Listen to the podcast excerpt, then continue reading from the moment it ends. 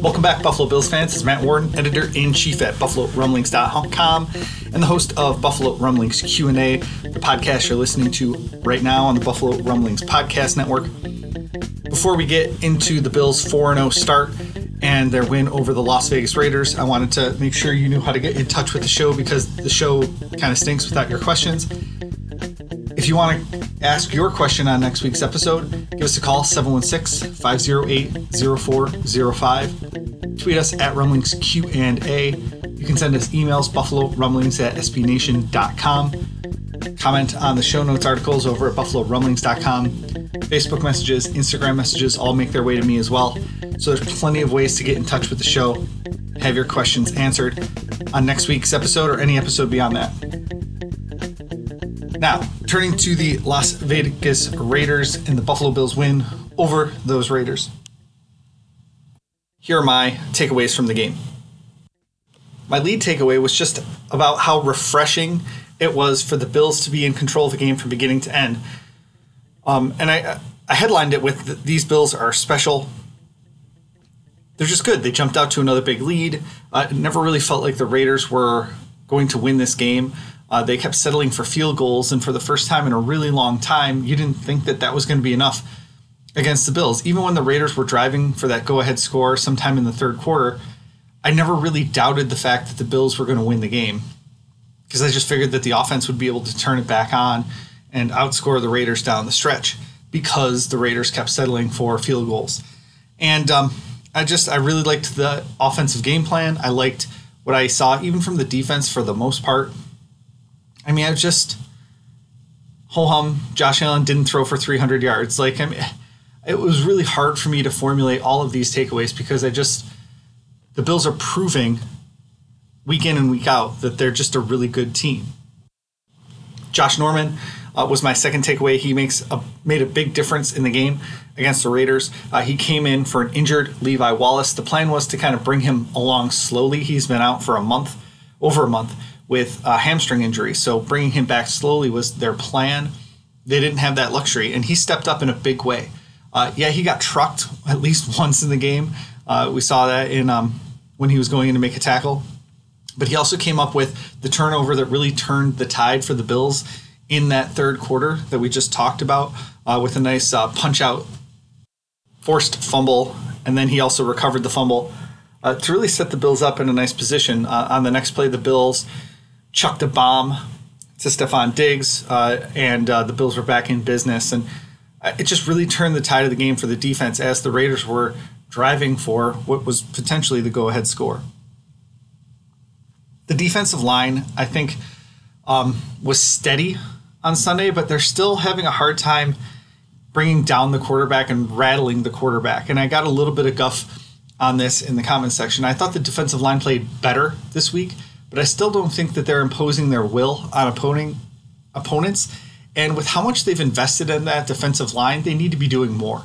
And, and that's really the crux of my argument, is that they spent their top draft pick on the defensive line. They brought in two or three of their most expensive free agents this offseason were on the defensive line. They've got Jerry Hughes. They've got Trent Murphy, both on expensive contracts.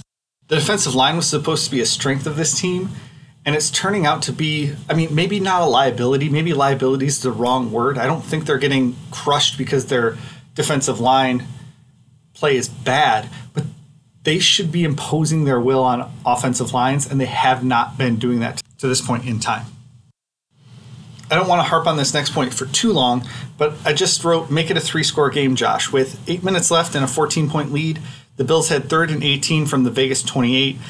Josh Allen dropped back. Uh, I think he was starting to see a guy come open, but just as he was about to see his uh, guy come open, he rolled backwards and was eventually sacked because there was some pressure in his face. So they were in field goal range. They lost fourteen yards. Then they had to punt.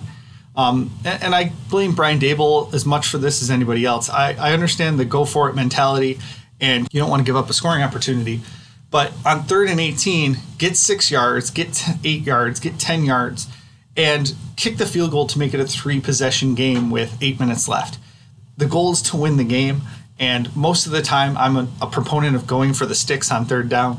But in that situation, giving Tyler Bass an opportunity to make a forty-something yard field goal or or even get it a little bit closer so that you have a more manageable field goal to make it a three-score game with eight minutes left. The, the Raiders aren't going to get the ball three more times in eight minutes. So that effectively would have won the game. Instead, you had to, you know, play it all the way down to an onside kick attempt at the end. Um, it's just those game management things that we want to see. Um, a boneheaded decision for sure. But like I said, I don't want to kill him for it. He's playing really well this year, and that was like the one standout thing that I thought he did really poorly this week. Um, but it could come back to bite him in the butt later on. You know, you want to take away chances that the Raiders are going to win the game, and that would have effectively closed it out. Isaiah McKenzie had a great game um, and proved his worth, and Andre Roberts is doing the same thing. The Bills are showing why they kept so many receivers on the roster uh, at uh, cutdown day. Uh, McKenzie, through three games, had six catches for seventy yards and one rush for four yards. Against the Raiders, he got the first carry of the game that went nowhere, um, but they made him a part of the game plan right from the beginning, and then came back to it. On fourth and one in the third quarter, he took a jet sweep handoff for sixteen yards. It was perfectly timed, perfectly executed, um, caught the Raiders really by surprise, and I really loved it. So I'm I like what the Bills are doing with their four wide receiver sets. Um, they're keeping Lee Smith inactive.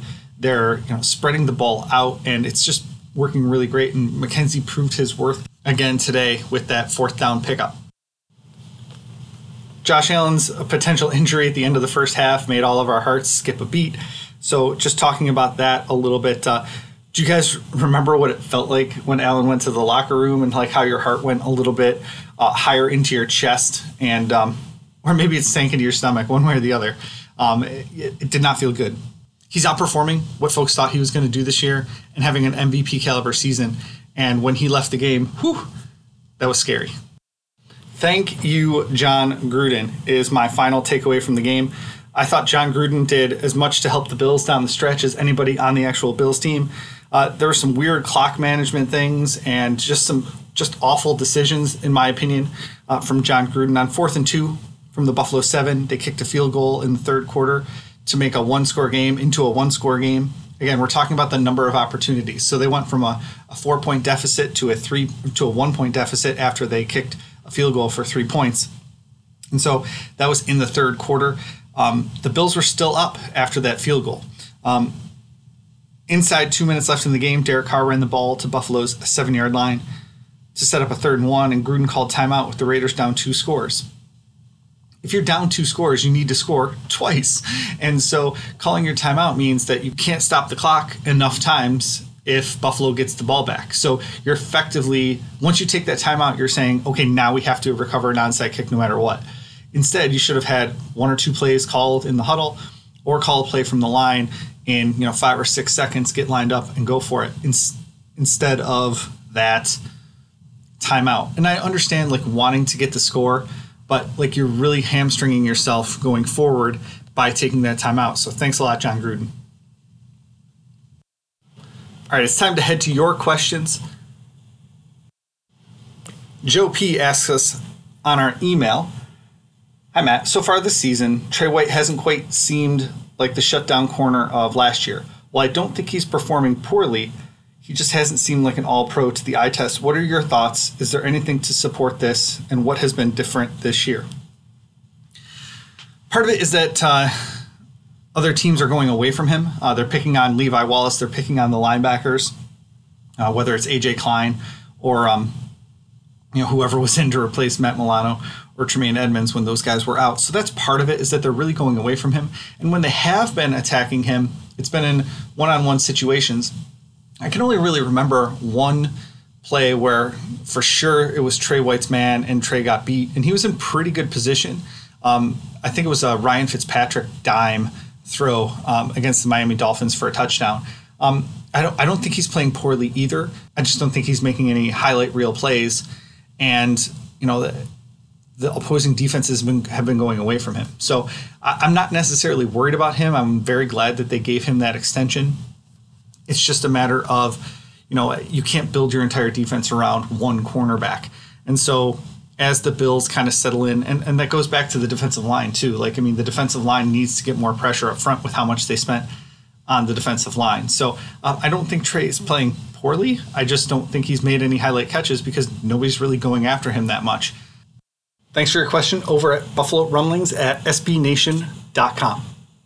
We're going to take a quick break. We'll be right back to take more of your questions from the Bills and Raiders game and beyond.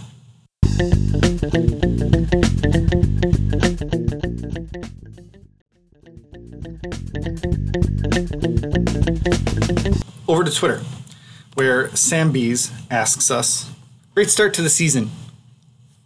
Now that the Bills are four and oh, do you see Brandon Beane going into the twenty twenty-one draft stable and moving one f- for help now, perhaps a defensive end or linebacker?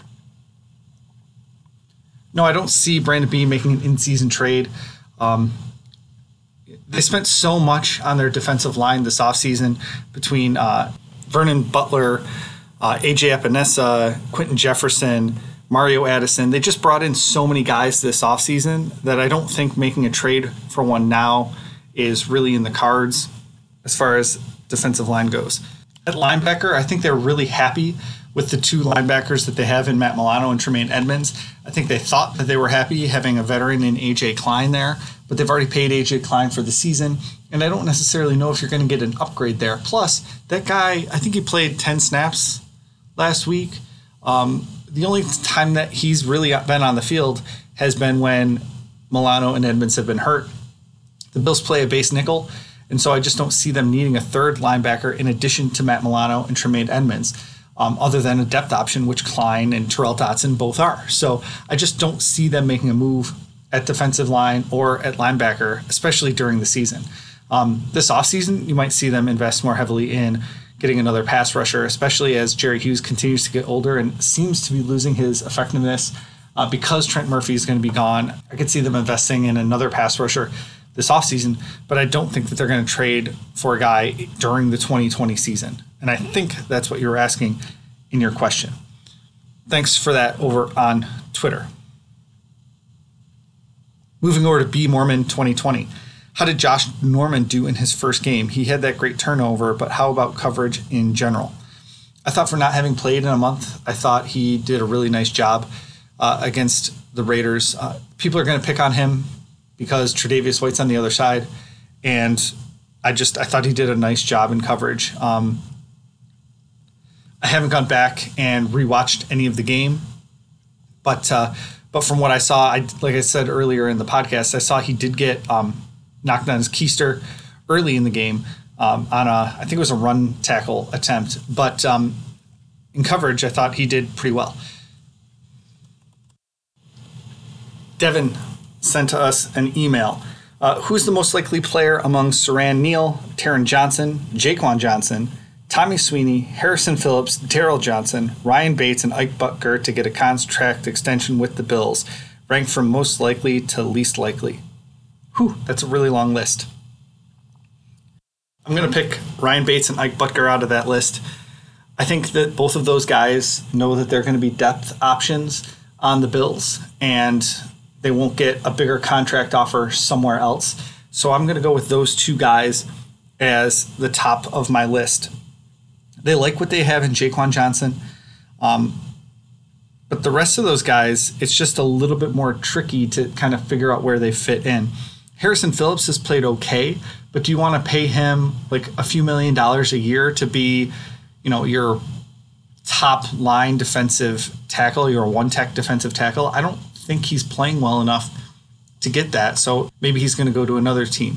The Bills aren't going to be able to keep everybody, and so while I want to keep a guy like Harrison Phillips, you know, if if he wants starter money, he's going to probably have to go somewhere else to get it. Um, I just don't see them committing to him as their number one starter, you know, when a year from now when his contract is up.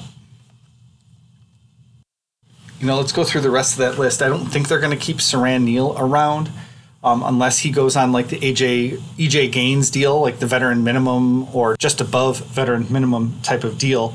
Taron Johnson, you know, he's a very solid tackler, but he's getting his butt handed to him in coverage this year. He's not a guy I really want.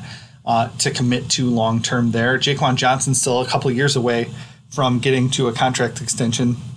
Same with Tommy Sweeney um, and Daryl Johnson. So I, I think Butker is probably the right answer. I think Butker is probably the right answer on this list.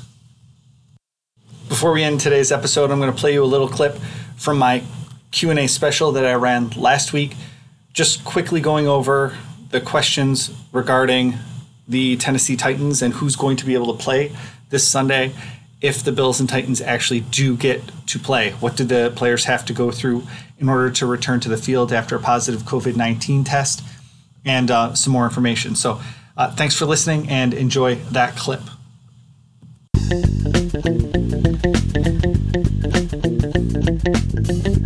Here are the rules for the Tennessee Titans players who are returning from their positive COVID test.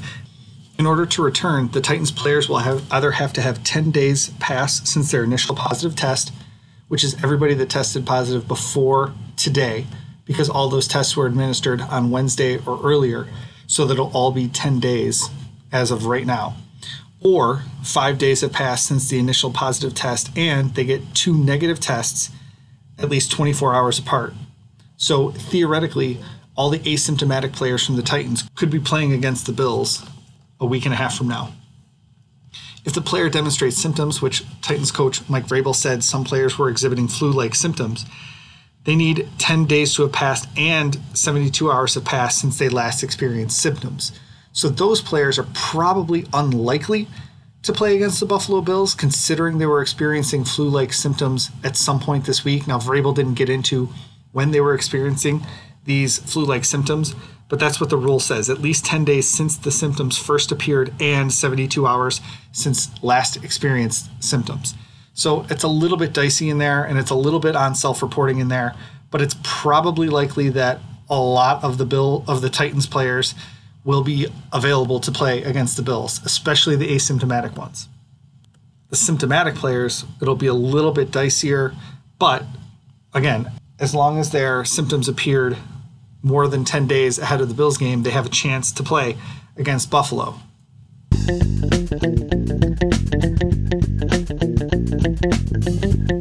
As always, thanks for listening to Buffalo Rumblings Q and A. You can leave your questions on our voicemail line at seven one six, five oh eight, oh four oh five. Email us buffalo rumblings at s b nation dot com.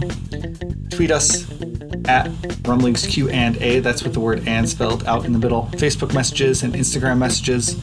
You can leave comments in the show notes, articles over at buffalo rumblings dot com. We look forward to talking to you after the Bills play the Titans, and um, on a short week as they face the Kansas City Chiefs on Thursday Night Football following their game in Tennessee. Go Bills!